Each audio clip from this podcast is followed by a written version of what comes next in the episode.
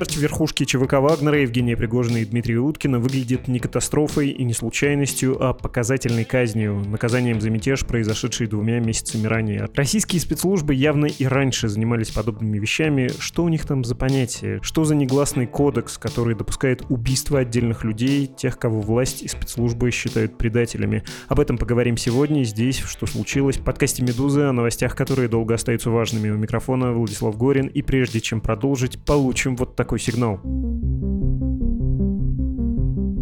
Привет, я Артем Ефимов, главный редактор «Сигнала» – медиа от создателей «Медузы». Мы разбираем главные термины, понятия, штампы и мемы, при помощи которых не только говорим, но и думаем о войне, мире и власти. Мы столько раз на дню слышим и говорим имперство, русофобия, затяжная война, все не так однозначно, что смысл этих слов и выражений просто затирается. Речевые привычки превращаются в привычки мышления. И вот уже «все не так однозначники» – это презрительное название тех, кто оправдывает российскую агрессию против Украины. А русофобия – это Пропагандистское клише, а на самом деле никакой русофобии якобы не существует.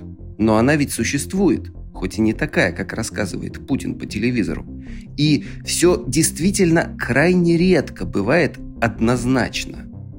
Слова помогают заколдовать реальность, а мы стараемся ее расколдовать, доискаться смысла в расхожих штампах и распознать те идеи и эмоции, которые за ними стоят.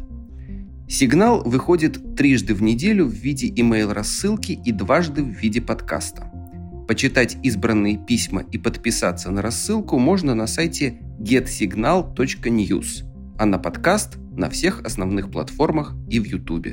Знание – сила. Будущее – это вы.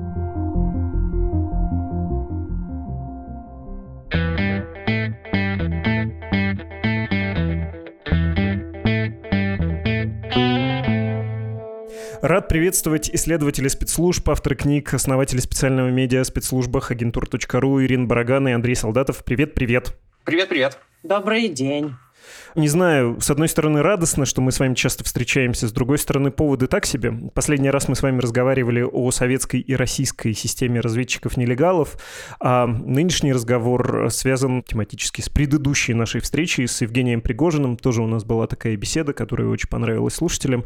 И две посылки есть для того, чтобы поговорить про Евгения Пригожина сейчас. Я хотел бы, чтобы вы их оценили сразу, может быть, оспорили, потому что если вы их оспорите, мы можем сразу попрощаться, все твои фантазии и спекуляции, Горин, давай всего доброго.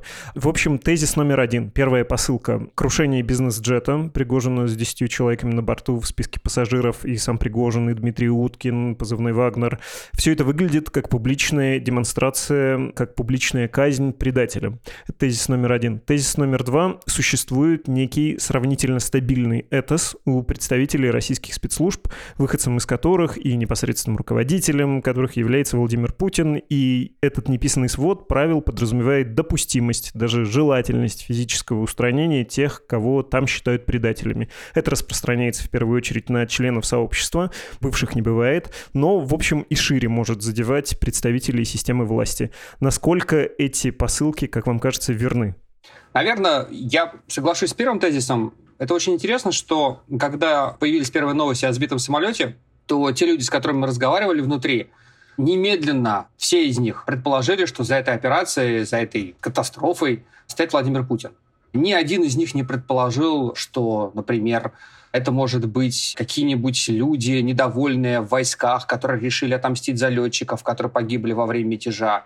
Или это какие-нибудь неподконтрольные элементы в спецслужбах, которые решили сыграть свою игру. Ничего этого никто не предполагает, что для меня лично это свидетельство того, что Владимир Путин эти два месяца провел не зря, и он настолько, скажем так, системно заровнял вот это поле, что ни у кого не остается сомнений, что единственным политическим актором, который вообще способен дать приказ и реализовать такую операцию против Пригожина, это только сам Владимир Путин. А в общем, это довольно необычно. Мы все прекрасно помним, что предыдущие годы, когда в России, и не только в России, случались громкие убийства, отравления, ликвидации – как раз первая версия все время была деятельность каких-то неподконтрольных элементов в спецслужбах. То какие-то неподконтрольные люди убили Литвиненко, то какие-то непонятные люди убили Кадырова, чтобы то ли сделать подарок Путину на день рождения, то ли сделать э, подарок Кадырову. Прости, небольшая оговорка Кадырова-старшего. Да, Кадырова-старшего. И такая же была история с Политковской, чья смерть преподносилась как подарок неподконтрольными, опять-таки, элементами Кремлю. В лице Кадырова-младшего. В лице Кадырова-младшего, да. Опять-таки Владимиру Путину или Кадырову. А в этом случае мы этого не наблюдаем. Наоборот, все говорят, ну, это, конечно, все понятно. Просто вопрос заключается в том, почему сейчас, почему спустя два месяца, но кто именно стоит за этой катастрофой, ни у кого сомнений нет. И поэтому, мне кажется, ты абсолютно прав, это выглядит как э, публичная казнь. Ирин, что ты думаешь? Ну, я думаю, что вот этот несистемный элемент, в принципе, что мы наблюдали в системе в лице Пригожина, такого, в принципе, вся система авторитарной Путина, она как бы таких элементов, по идее, его как выходца из КГБ не должна терпеть. Но она не то что терпела, а все это время Путин развивал это явление под названием Пригожин. Потому что, как я уже много раз говорила, у Путина есть еще другая часть. Его не только КГБшное прошлое, опыт формирующий, который он получил в советское время, но и опыт, который он получил, работая на Собчака, тогдашнего мэра Санкт-Петербурга, который называли бандитской столицей России. Этот опыт криминальный, это опыт выживания, это опыт принятия нестандартных решений, постоянно имел дело с мафией и с бандитами. Поэтому он научился хорошо, преуспел и развивал этот элемент под названием Пригожин, который из такого маленького бизнесмена, который обеспечивал какое-то там питание для Кремля и обеды и ужины, вырос вот в такое огромнейшее явление, которое заняло очень многие площадки. Мы еще не забыли, что этот человек организовал фабрику троллей, организовал очень много чего для пропаганды и для системы распространения путинской вот этой безумной информации. И до сих пор, вот до момента мятежа, ему все удавалось ведь нестандартные решения, и он вытягивает путинскую систему из кризиса. Возникает кризис, который, несомненно, возникает на фоне того, что вот эти вот авторитарные такие огромные государственные системы, они неподвижные. Они все время ждут приказа, да, они мощные, но они ждут приказа, если какой-то возникает кризис, они часто очень реагируют на это плохо. А тут Пригожин, возникает кризис, ничего не происходит в зоне СВО, откуда ни возьмись берется Пригожин с таким вот решением освободить зеков и туда их отправить. Какой-то просто фэнтези. Но получилось. Захватили Бахмут и помогли российской армии собрать силы. И получилось, что профайл Пригожина еще вырос. И мне все время было интересно наблюдать за тем, как этот внесистемный элемент, насколько он нужен Путину и как он будет развиваться. Плюс международные рынки. Это же у нас такой международный фактор влияния Пригожин африканский континент, и посмотри, что творится. Вот на днях буквально, несмотря на то, что уже произошел вооруженный мятеж, несмотря на то, что влияние Пригожина явно после этого уменьшилось, Буквально на днях возникает новость, что пригожинцы ЧВК «Вагнер» мутят воду в Ливии и воюет на стороне Хафтара, мятежного генерала, которого не поддерживает все мировое сообщество. Это серьезная была новость, все были обеспокоены. Вот мне все время было интересно, сколько времени этот несистемный элемент просуществует. И мы видели, что даже после путча, после вооруженного мятежа, его влияние снизилось, но оно не сошло на ноль, особенно в Африке и в международной жизни. И, конечно, было интересно наблюдать. Все в системе, в общем, его не любили, его ненавидели и очень боялись. В администрации президента, в правительстве вообще не любили даже говорить про это. Вся эта кувалда, она держала людей в полном страхе. Ну, людям не нравилось, что, может быть, им кажется, что они знают правила, даже сейчас. И вдруг появляется вот такой ужасный человек, который вот все, что хочешь, может. Самое страшное, что от кувалды просто тебя подойти и убить и боялась вся его государственная система в армии, по-разному к нему относились рядовые бойцы, даже часто с одобрением, потому что, по их мнению, он высказывал солдатскую правду и говорил, что на самом деле происходит. Но, в принципе, мы знаем, что в генеральном штабе и везде, не то, что его не любили, был огромный конфликт. В результате система оказалась сильнее этого внесистемного элемента. И в конце концов КГБшное прошлое, КГБшная вот эта закалка победила, и внесистемный элемент убрали. Он исчез, и, по всей видимости, теперь значение, конечно, ЧВК «Вагнер» будет падать с каждым днем. Оно уже упало, но мы больше не увидим такого огромного айсберга ЧВК «Вагнер», который все больше и больше выходит из воды. По всей видимости, это уже очевидно, что этот ЧВК, его влияние останется, он останется в Африке, еще где-то, но понятно, что больше такого феномена не будет. Ну, я, простите, что возвращаюсь к своему вопросу, все-таки зафиксирую, что, кажется, вы не против того, что, во-первых, выглядело это нормализацией по правилам, точнее, по понятиям системы произошедшее, и, в общем, показательной публичной казнью это выглядело, а во-вторых, что некие понятия там существуют. Ирин, сказала, что люди в системе думают, что понимают правила, значит, какие-то правила там присутствуют, неписанные. В общем, разговор, полагаю, может состояться. У меня есть еще небольшое уточнение по поводу вчерашнего. Я не спросил вас, вы сразу перешли к аналитике, о ваших чувствах, что ли. Вы, когда прочитали первые новости, а потом наверняка, как многие из э, России и люди, читающие по-русски, интересующиеся новостями из России, следили за сообщениями про Пригожина, про вот этот борт, вы что подумали? Теракт, самолет, символичным ли вам это показалось, как многим комментаторам, что вот через два месяца после мятежа с вот этим маршем на Ростов через э, Воронеж в сторону Москвы. Что там еще про это писали? Сбитые во время мятежа вагнеровцами военные летчики как бы получили отмщение и прочее, и прочее. Какие у вас были мысли в голове в этот момент? Ну и что думаете сейчас? Ты знаешь, мне показалось, что это довольно странно оценивать с точки зрения символизма. Конечно, да, сразу пошли разговоры про то, что ровно два месяца, и про то, что август специальный месяц в российской политической истории, и что это месяц за сбитых летчиков. Но мне лично кажется, довольно странный способ помстить за летчиков, убивая новых летчиков. Все-таки не будем забывать, что погибли два летчика и стюардесса. И это, в общем, довольно странный способ чтить память сбитых военных летчиков, убивая двух летчиков и стюардессу. При этом первое ощущение было, что Владимир Путин, несмотря на все разговоры о том, что он теряет э, контроль э, и не очень хорошо понимает ситуацию, находится в плену каких-то собственных безумных идей, и это делает его таким лидером, который ведет себя часто иррационально, в данном случае картина все-таки не такая. Мы видим, что это человек очень хладнокровный, человек очень расчетливый, человек, который посчитал возможным скажем так, выдержать весь этот шквал негатива, который поступил после мятежа о том, что он слаб, что он испугался, что он пустил в свой огород Лукашенко, разгребать его политическую проблему. Тем не менее, он очень хладнокровно подошел к этому кризису. И это время потратил на то, чтобы высчитывать риски, высчитывать, что делать с ресурсами Пригожина, высчитывать и рассчитывать, что делать с а, элементами в армии, которые не очень а, с большим энтузиазмом относятся к генеральному штабу и министру обороны. И эти два месяца он потратил на то, чтобы решать эти проблемы. Не будем забывать, что вот буквально на этой неделе прояснилась, например, судьба генерала Суровикина. И, в общем, вряд ли это такое совпадение, что на одной неделе стало более понятно, что происходит с Суровикиным, ну и теперь уж совсем понятно, что происходит с Вагнером. Не скрою своих чувств, я очень удивилась, когда это произошло, совершенно не было для меня. Очевидно, что Пригожин обязательно в такое ближайшее время, ну, сразу через два месяца ликвидирует. Очень удивилась. И подумала просто, что да, нельзя высовываться в российской системе. Даже во время войны, даже во время чрезвычайных ситуаций, даже во время кризиса. Высовываться нельзя. Нужно тихо сидеть, и слушать, что тебе скажет начальник. А почему тебя это удивило? Ну, то есть я бы сказал, простите, что о себе говорю, что у меня было чувство удивления после мятежа.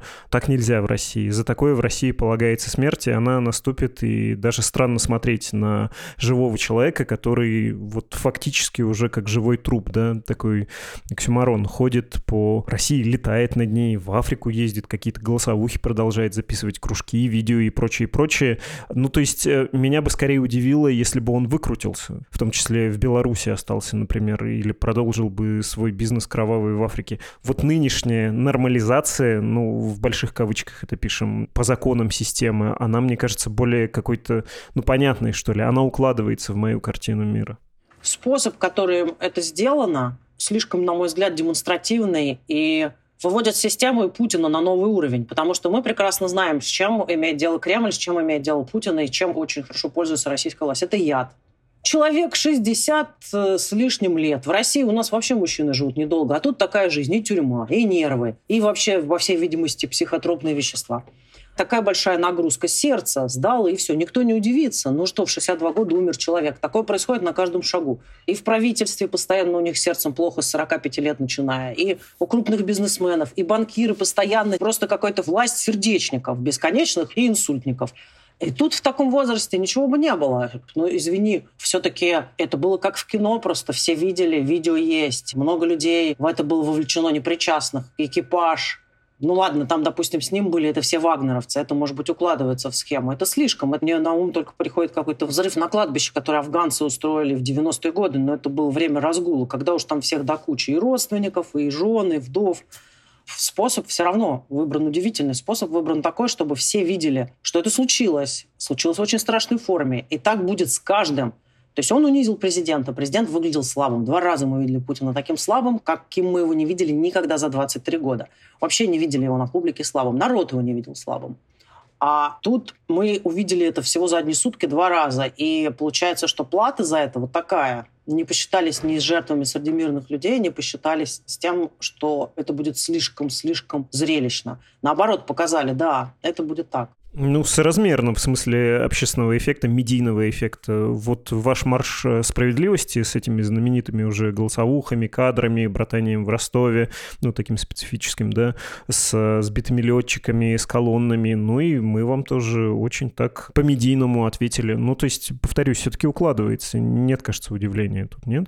Ну, что меня удивило, что все-таки мне казалось, что Владимир Путин сейчас в условиях войны все-таки это самый большой кризис, с которым он встречался, он все-таки будет больше склонен принимать нестандартные решения. И, в общем, КГБ в этом смысле и логика КГБ, и менталитет КГБ не очень сильно помогает.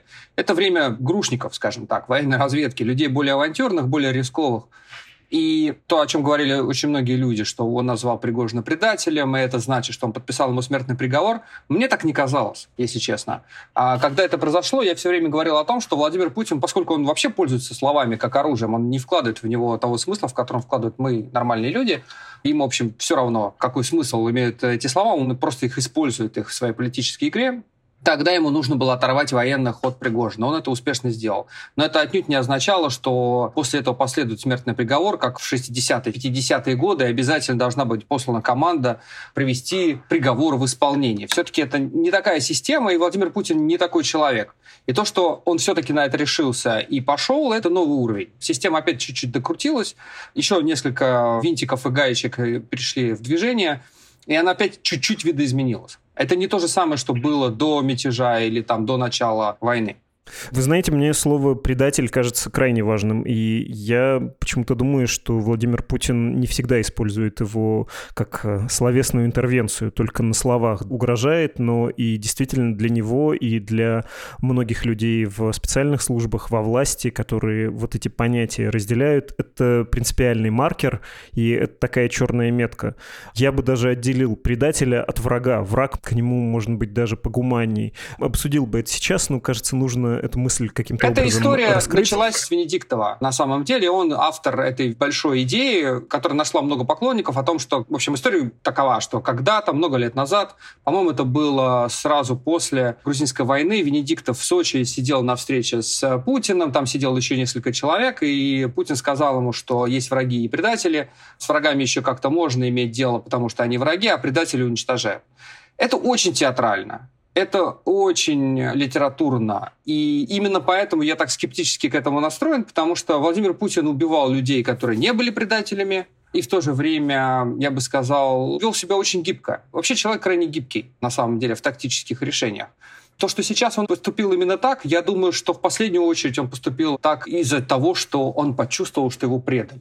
Мне так не кажется. Тем более, что, понимаешь, Пригожин не был частью корпорации. То есть это не то, чтобы один КГБшник предал всех других. Это не история Литвиненко, скажем так.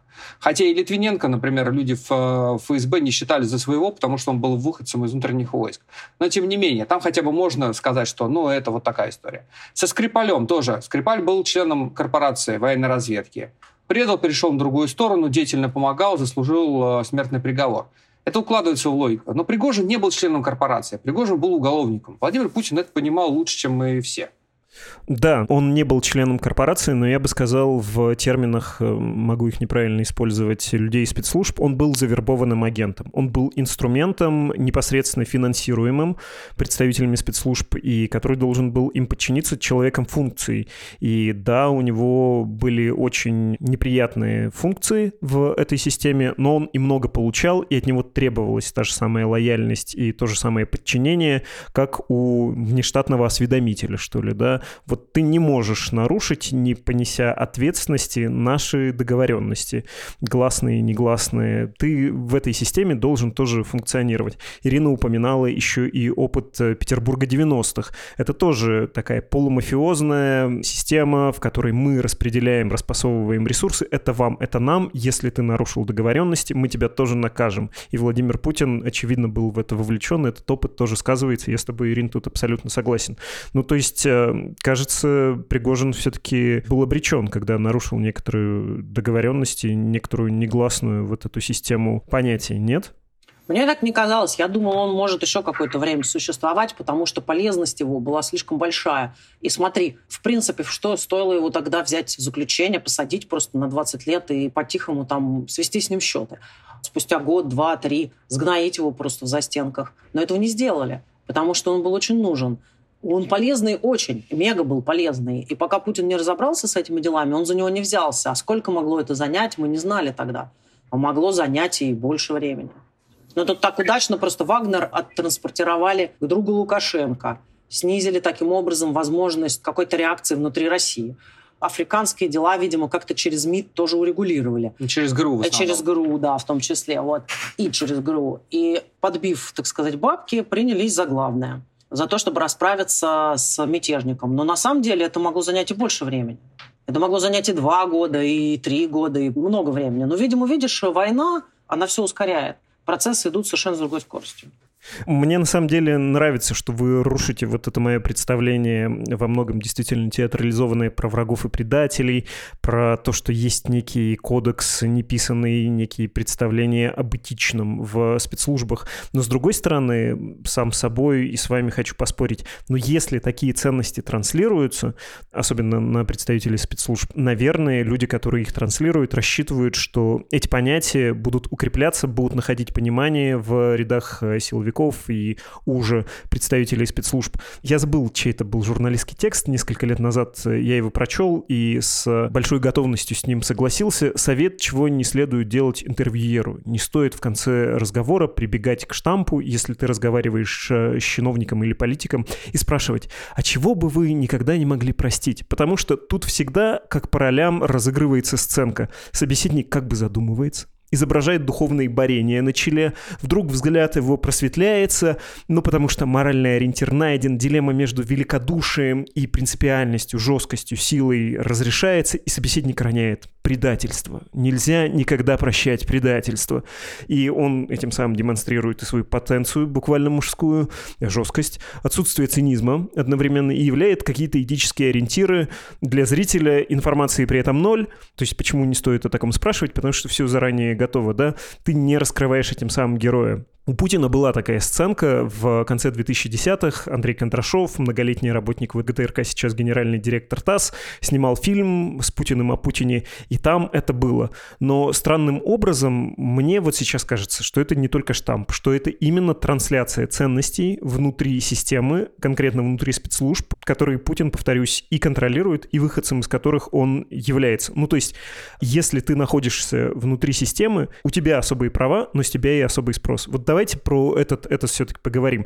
В спецслужбах понимают, что если я, особенно на высоком посту, даже заканчивая какую-нибудь академию, да, ФСБ, я как бы принимаю правила. Я могу отжимать бизнес, получать деньги из бюджета, я могу кого-нибудь сбить на дороге, я могу, почему-то Кадыров с сыном тут вспоминается, прийти в следственный изолятор и избить человека, но при этом я не могу нарушить некий кодекс правил, связанных с лояльностью. Вот это мне не простят, и меня накажут жестче, чем кого бы то ни было. Это существует?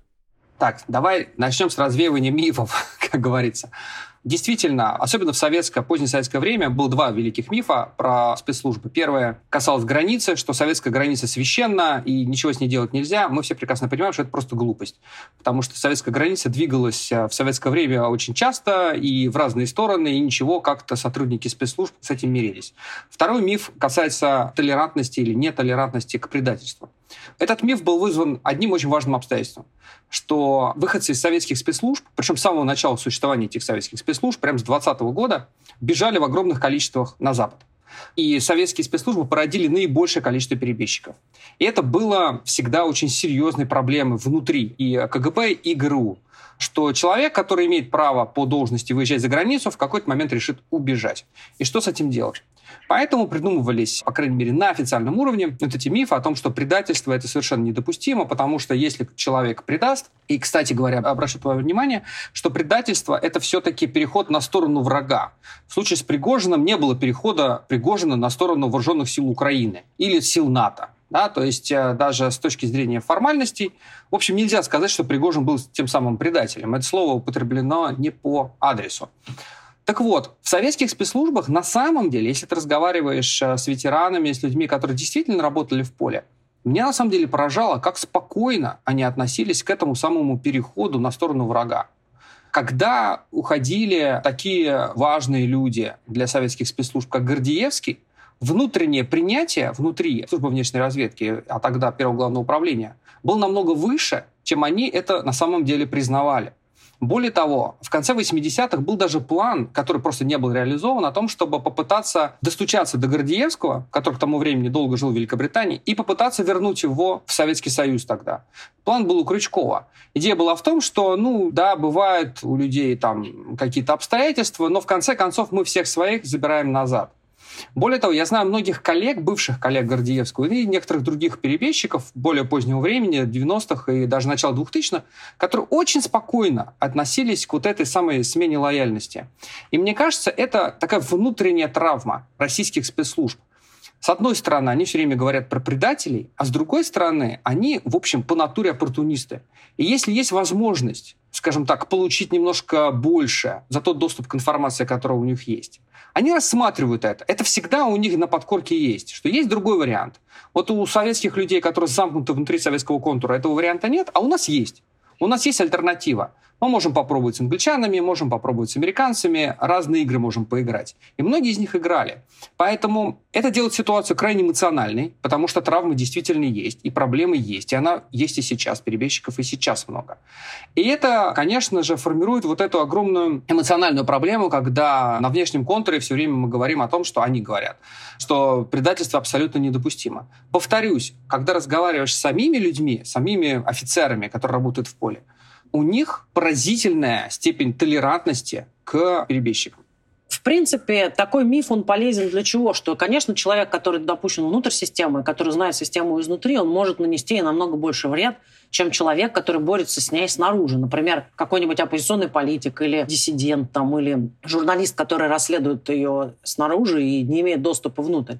Поэтому изначально как бы этот миф способствует тому, чтобы запугивать всех, кто находится внутри системы, что ты покинешь систему, ты будешь предателем, тебя просто ликвидируют, у тебя не останется никакого пути, тебя покроют позором, семью твою лишат всех льгот и прочее. Вот, это очень полезный миф для того, чтобы не выносили ссоры из избы, для того, чтобы исключить или снизить количество вот этих э, перебежчиков и дефекторов. Хотя, надо сказать, если обратиться к практике, отойти от мифа того, что они нам рассказывают, и посмотреть на то, что на самом деле происходит, то, конечно, количество перебежчиков перебежчиков из советской и российской системы всегда было самое высокое. Бежали в основном в Америку и сейчас продолжают бежать. И никогда это количество было несравнимо с такими же аналогичными режимами. Столько людей не бежало из Китайской Народной Республики, не, уж тем более не бежало столько из Северной Кореи. Ниоткуда столько народу не бежало, сколько бежало из Советского Союза. Причем это было и начиная с конца 20-х, э, начала 30-х. И поток, он никогда не оскудел и никогда не прекращался. Поэтому тоже вот вопрос, насколько действия на эти мифы. Ну, действуют до какой-то степени. Так, может быть, был не поток, а прям целый океан.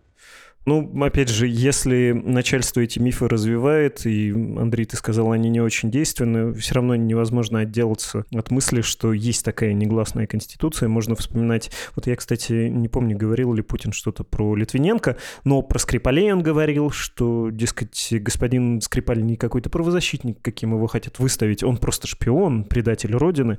Это вот буквально проговаривалось. Путин говорил про раскрытие сети нелегалов в 2010 году, дескать, такие люди, которые предают своих, они кончают под забором от наркотиков и пьянки, и при этом было стойкое ощущение, что он не готов ждать, когда судьба или проведение расправится с предателями Родины, но и готов способствовать каким-то вот таким гибридным способом. Даже про Родченкова он говорил, хотя тут, кажется, даже не обвинение в предательстве было, а вот в прямой работе на врага. Его там спецслужбы завербовали, это спецслужбы США, да он там тоже какой-то зависимый в смысле денег или в смысле здоровья, крови, я уж там толком не помню, и вот он наш открытый враг. Есть это разделение между предателями и врагами.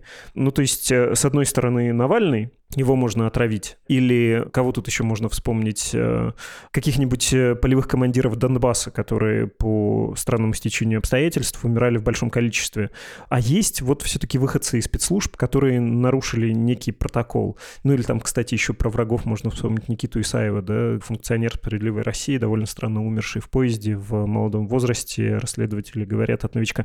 То есть имеет смысл на все вот это разделять, или ты, Андрей, стоишь на своем, что система и политика Владимир Путин, он примерно как амеба действует, да, как простейший. Вот капаешь капельку соленой воды, и он сжимается и отползает в другую сторону, что он рефлекторен, и он не разделяет на врагов и предателей. Для него все угроза. Ну смотри, генералитет всегда относился крайне эмоционально к этой истории с предательством. Например, в конце 80-х было знаменитое собрание в Первом главном управлении КГБ, который собрал Крючков, собрал личный состав, где он объявил о расстреле нескольких выявленных агентов а, ЦРУ внутри ПГУ. Я разговаривал с теми людьми, которые были на этом тогда совещании. Это оставило крайне тяжелое впечатление на личный состав, потому что ну, люди были известны лично, да, и на личном уровне это воспринималось ужасно. При этом были приняты совершенно жуткие, я бы сказал, средневековые практики внутри КГБ, например, что если выявляется предатель, его расстреливают, могила его остается неизвестной. То есть родственникам ни под каким соусом не выдается место, где захоронили человека. То есть фактически человека наказывают после его смерти и наказывают родственников за то, что он сделал, да, потому что у людей нет возможности прийти и просто попрощаться с отцом, там, братом, мужем и так далее. Это очень средневековая практика, она вот существовала в советское время и существует и сейчас. Повторюсь, это отношение генералитета, крайне эмоциональное. А с другой стороны, есть отношение личного состава, которое, повторюсь, оно совсем другое, и там люди ну, относятся к этому намного более оппортунистически. То есть что я хочу сказать, что нет такого монолита, где этика у рядовых офицеров совпадает с этикой генералов. Это не совсем так. Картина немножко более сложная. Но даже с генералами, на самом деле, у меня большие сомнения, что они вот так внутри себя отделяют врагов от предателей. Мы можем судить по способу, которым они расправляются с врагами и предателями. Зачастую один и тот же способ применяется и к врагам и к тем, кого ты называешь в данном случае предателями, то есть теми людьми, кто являются там выходцами системы, но стали отщепенцами. Употребим такое советское слово. Грубо говоря, тот же яд применялся не только против э, людей из корпораций, но и к людям, которые никакого отношения корпорации не имеют. Там Владимир Карамурза, Навальный, Дмитрий Быков, наконец. Ну какие они члены корпорации? Почему к ним применили абсолютно тот же самый способ, который применили к Скрипалю и Литвиненко? Поэтому мне кажется, повторюсь, что это слишком э, театральная история. Я думаю, что ты сам на него ответил. Жестче относятся к предателям или к людям снаружи. Но вот список людей, с которыми расправился Путин и Кремль за это время, которые никогда не были КГБшниками, ФСБшниками, не работали в правительстве, не работали в системе, намного длиннее, чем список ликвидированных так называемых предателей. Только вот то, что всплывает на ум у любого россиянина, мы можем назвать Навального, мы можем назвать Володю Курмерзу, мы можем назвать Дмитрия Быкова, известного писателя. Просто даже его трудно назвать политическим деятелем. Последнее время, что всплывает, это, например, Наташа Будаева, которая вообще покинула Россию много лет назад, глава организации «Свободная Россия» и многие-многие другие. И мы столько не назовем за последние 10-15 лет э, выходцев из системы, которых ликвидировали таким образом, по крайней мере, кого мы знаем. Потому что в глазах параноидального Путина, так же, как и в глазах Сталина, и многих других последователей Сталина и предшественников Путина, политическая иммиграция и оппозиция представляет собой намного большую угрозу, чем какие-то перебежчики и предатели. Потому что это люди, которые бросают вызов его режиму, режим может его рухнуть, и он перестанет быть президентом, вся его жизнь, вообще все, что он строил, кончится. Поэтому он ликвидирует политическую оппозицию, куда он, видимо, включает и таких людей, как Быков, с огромной мощью и старанием. Не ваша ли это была мысль? Я не играю тут, я правда забыл про то, что после Скрипаля многие люди в российском руководстве, расширенно понимаемом, в крупном бизнесе, да, в первую очередь говорили, ну да, мы раньше знали про новичок, но сейчас для нас это очень явно. Что будет с теми, кто пятюкает, говоря по простонародному, простите. Ну вот сиди, не каркай, знай свое место. Всяк сверчок, знай свой шесток. Не скрипи слишком громко. Ну разве это не очень важный метод для дисциплинирования своей элиты? кстати, работающий, судя по тому, как э, прошел тот же мятеж Пригожина и вообще то, что мы видим в политическом руководстве, в экономическом руководстве России в течение этих месяцев после большого вторжения. Ну, Владимира Путина одинаково хорошо получается запугивать свои элиты, но у него одинаково хорошо получается запугивать российское общество в целом. Мы это прекрасно видим. Просто инструментарий, который он применяет э, в целом для запугивания российского общества, включает в себя не только отравление, но и много посадки. что там. Посадки, репрессии, распространение дезинформации, там, компрометацию и так далее, и так далее. Но он работает по обеим целям одинаково, скажем так, активно. Поэтому я бы не сказал, что он фиксируется исключительно на людях из системы, хотя я бы сказал так. Действительно был этот перекос, до 16 года Владимир Путин не очень любил бить по собственной элите. Это как-то считалось не очень прилично, что ли. Я помню, что за несколько лет до аннексии Крыма приезжал главный редактор газеты «Таймс» в Москву на интервью с Путиным. И он тогда собирал группу журналистов и говорил, ребята, подскажите, какие вот вопросы имеет смысл задать Путину, учитывая, что Владимир Путин ну, постоянно врет. Да? То есть сложно ему задавать вопросы, потому что он всегда отвирается какими-то странными формулировками. И мы сидели много-много думали, и один из вариантов вопроса, который мы тогда думали имеет смысл задать Путину, это почему он никогда никого не наказывает э, в своем окружении за коррупцию. Ну, мы видим, как ситуация изменилась сейчас. Сейчас бы Владимир Путин с легкостью ответил на такой вопрос, потому что огромное количество людей сидит как бы за коррупцию из его ближайшего окружения. То есть это действительно изменилось, начало меняться где-то в 15-16 годах, и он активно стал сажать э, своих людей. Но при этом он совсем не перестал бить по российской либеральной публике и по российскому обществу. Тут, собственно, одно не исключает другое. Но это нормально, нужно запугивать свою элиту, держать народ в страхе, уничтожать врагов за рубежом. Нормально? Небольшое уточнение, поскольку я вспоминал донбасские дела и про российских э, функционеров там, можно ли говорить, что, ну вот так тоже по спецслужбистски, есть люди первого и второго сорта, есть завербованные агенты такие, внешние подрядчики, люди средства, которые, если становятся неудобными, их можно в лифтах, и в кафе и где там еще взрывать, а потом говорить, ну это, наверное, украинские ДРГ были, а есть люди, которые все-таки с корочкой, к ним отношение особое, все равно свой, я просто Стрелкова в первую очередь говорю. Нет, нет, такого нет. Это когда буква кажется важнее содержания. Но на самом деле, конечно, мы все прекрасно понимаем, что какой-нибудь очень важный лидер э, Луганской Народной Республики в тысячу раз будет э, ценнее для Кремля и для спецслужб, чем полковник ФСБ, который сидит в московском аппарате и отвечает за свою задачу. Им пожертвуют, если надо, будет с большей легкостью. И людей, которые сейчас сидят из системы ФСБ в Лефортово, достаточно. Да, мы просто даже их фамилии не знаем, потому что они слишком небольшого уровня. И они, казалось бы, часть корпорации. А Гиркин Стрелков — это другая совсем история. Это опять мы имеем дело не с принципом, который применяется неукоснительно, а мы имеем дело с тактической ситуацией. Владимир Путин оказался в сложном кризисе из-за мятежа, но решил использовать этот кризис, как он часто делает. То есть, когда он попадает в кризис, он пытается найти тактические решения, которые перевернут ситуацию да, на 180 градусов. А здесь он решил воспользоваться этим кризисом для того, чтобы, как мы теперь видим, не только разобраться с Вагнером и Пригожиным, но и разобраться с теми людьми в армии и близкими к армии, которые высказываются неподконтрольно и которые стали каналами недовольства военнослужащих, которые соглашаются канализировать этот гнев публично. И Владимир Путин разобрался и со Стрелковым, и с Квачковым, которые, собственно, были этими каналами. Эти каналы сейчас высохли. Больше этой информации от них не исходит. Мы видим, что это, в общем, преподал довольно серьезный урок и людям третьего порядка, тем же самым прокремлевским военным блогерам. Они стали намного аккуратнее писать, и все время они оправдываются, когда на них кто-то пытается там не то чтобы даже наехать, а поднять вопрос о том, что надо ли столько информации выкладывать в Телеграме, эти люди сразу начинают защищаться, потому что они понимают, что они тоже мишень. Это видно, как ландшафт поменялся после этого мятежа. Повторюсь, это тактические решения, которые Владимир Путин принимает не исходя из какого-то великого принципа, а потому что вот так тактически выгодно. Давайте завершать. Очень здорово, что я пришел к вам с гипотезой, которую вы разбили, что нет никакого этоса. Есть набор тезисов, которые начальство для того, чтобы контролировать своих подчиненных, хотело бы внедрить в их головы, но они там намного циничнее и разумнее, что ли, в некотором странном таком смысле, лучше оценивают свои возможности, вариативность, которая у них э, присутствует, она им абсолютно видна и прозрачна. У меня осталось два, наверное, наивных вопроса. Начал бы я с самого наивного. Есть ли у людей в спецслужбах, в силовых ведомствах, ну, в первую очередь в специальных службах, ну, совесть, что ли, какой-то предел этической гибкости. Предположим, если это касается сопутствующего ущерба.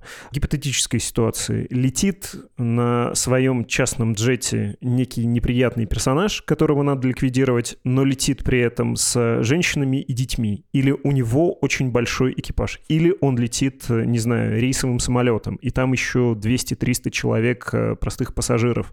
Будет ли это причиной, по которой специальные службы откажутся от удачной возможности ликвидации? Это еще к тому самому мифу тоже, который очень часто манипулятивно используется. Женщины детей не трогаем, семью не трогаем. Ну, конечно, ну, это про не семью так. это, конечно, мы видим много раз, что семью трогали. И КГБ занималась семьями и сейчас. То есть, ну, конечно, всегда стараются нагадить и детям, если они взрослые, в институте там учатся или где-то выгнать из института, как-то подставить, наркотики подбросить. И с женщинами не чураются. Но сейчас и время еще изменилось. Сейчас многие их враги сами по себе женщины.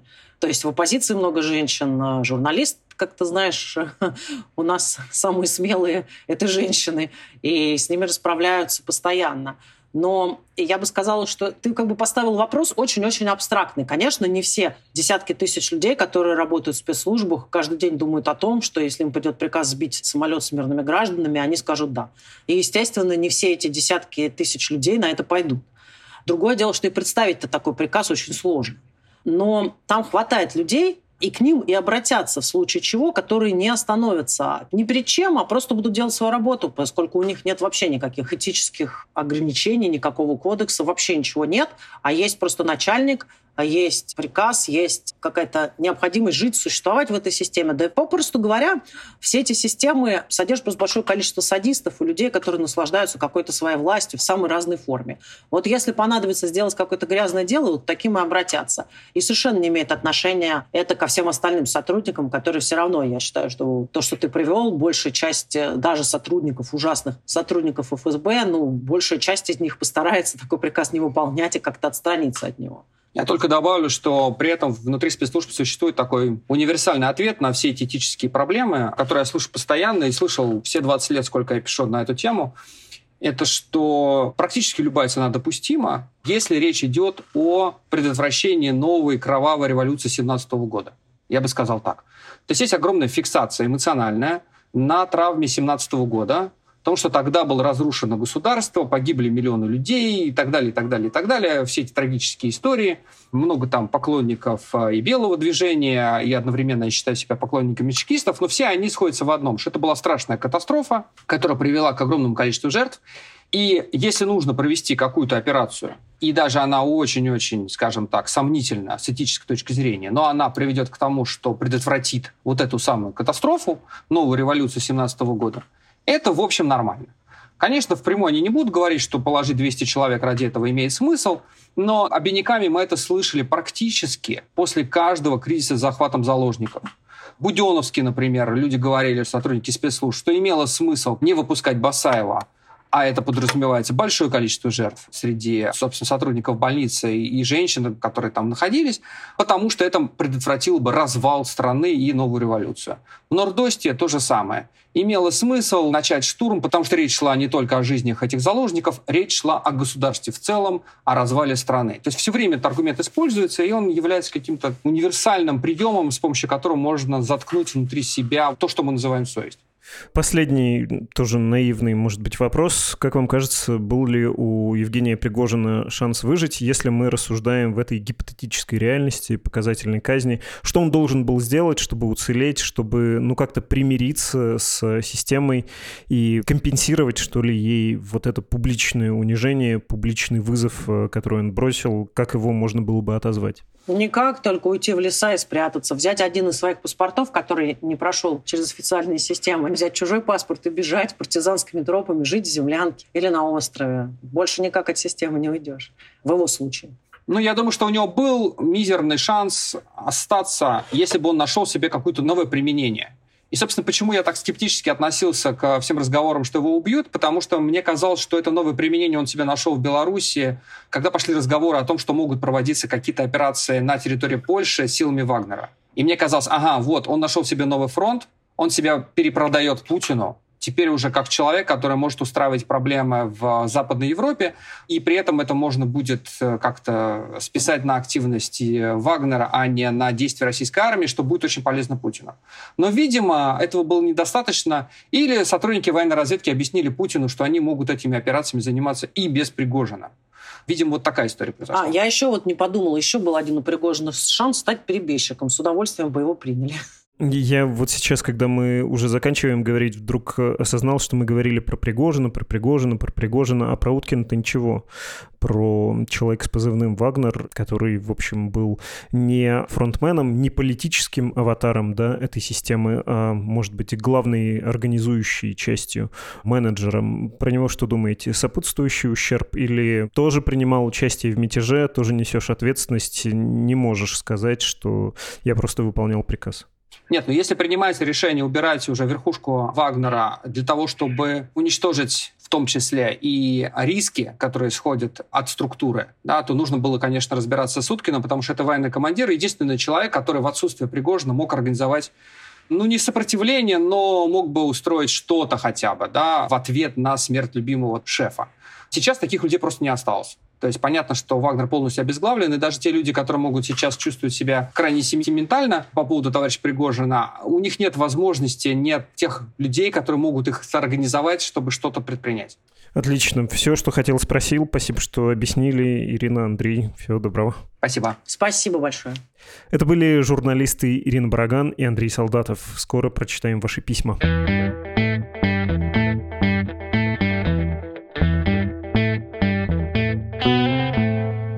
Ваше послание с адреса подкаст собакамедуза.io. Вы делитесь мыслями, историями, впечатлениями и предлагаете темы. Денис о выпуске про выборы написал, мол, Навальный предлагает голосовать за любого не единоросса на ближайших выборах осенью. Можно вообще не ходить, а еще можно испортить бюллетень. Как, мол, относитесь к такой тактике? Речь про протестное политическое действие, конечно.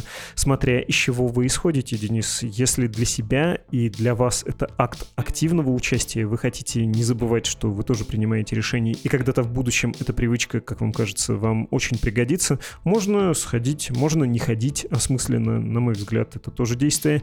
Также, конечно, можно прийти и проголосовать, пусть даже за псевдо, но оппозицию, почему нет. Если рассчитываете что-то донести до системы, как вы пишете, тут я полон скепсиса насчет того, что ваш голос или испорченный бюллетень так уж будет для системы заметен. Мне кажется, что система мало чего сейчас слышит. Потеряна у нее чувствительность, отмерли нервные окончания. Это мое гнусовое свое мнение, не настаиваю, но вы, Денис, собственно, моего мнения и хотели.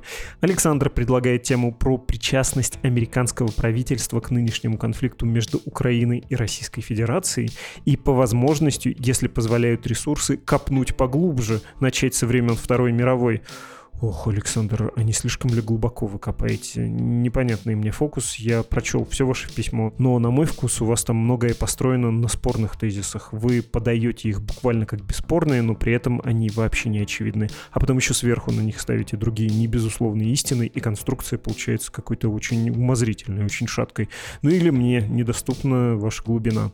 От киевлянина письмо. Добрый день, меня зовут Илья, с удовольствием слушаю ваш подкаст практически каждый день. Пропущенные выпуски потом все равно слушаю, и за полтора года было лишь несколько выпусков, которые мне не понравились по тем или иным причинам, и то связанным не с вами, а скорее с темами самих выпусков. В Киеве на улице Хрещатик будет проведена выставка российской разбитой техники ко Дню независимости Украины. Ну, собственно, она уже есть, я видел фотографии. В связи с этим хотел бы предложить тему для выпуска «Кто и зачем использует подбитую, захваченную, уничтоженную технику противника». Так, уловил. Дальше прочитал тоже. Короткий ответ, как используют, если техника может воевать, ее используют используют. Это было особенно в начале этого вооруженного конфликта, активной фазы, я имею в виду вторжение, и Украина, была даже такая шутка, имела в качестве самого крупного поставщика военной техники для себя Российскую Федерацию. Подразумевалась брошенная техника. Ну и для ремонта, наверное, тоже используется. Но кажется, это все частности. Боюсь, при такой теме любые уточнения будут предсказуемыми, без удивления, излишне подробными, так что не очень представляю себе подкаст. Еще вы написали лично мне вопрос, когда вы вообще отдыхаете за все время, как вас слушаю. Вы пару раз буквально пропадали на неделю, записывались с охрипшим голосом и пару раз даже на выходных. Подозреваю, что обычно выходные вы также частенько заняты подготовкой материала или прочими делами по подкасту. По этому подкасту можно следить действительно, сколько раз в году у меня ОРВИ. Ну, самые внимательные слушатели знают, что и в отпуск я ухожу, действительно пропадаю. Хотелось бы почаще, пожалуй, с другой стороны, когда есть чем заняться, когда работа, когда есть интерес аудитории, это большой стимул никуда не уходить. А что касается того, что много работают, да знаете, не больше других людей в «Медузе», а может и поменьше. Грех жаловаться. Еще и ритм выхода подкаста предсказуемый, так что можно даже чего-то пытаться планировать. И нет, не готов тут набивать себе цену, говорить, что работаю круглыми сутками, не сплю, ничего невыносимо. Нет, все очень даже выносимо, тем более я не один, есть дорогие коллеги, собеседники, товарищи, соратники, подельники, и их вклад, безусловно, тоже велик, так что усугубляется работа. Нет, ничего экстремального. Хочу развенчать этот имидж трудоголика. Наоборот, есть ощущение, что ленюсь. Можно делать больше. И к тому же, я не упомянул, конечно, дорогих гостей. Их огромная заслуга в том, что этот подкаст выходит, и огромная им благодарность и уважение. Это был подкаст «Что случилось?», посвященный новостям, которые долго остаются важными. Меня зовут Владислав Горин. Спасибо, что были сегодня с нами. Всего доброго и до встречи. thank you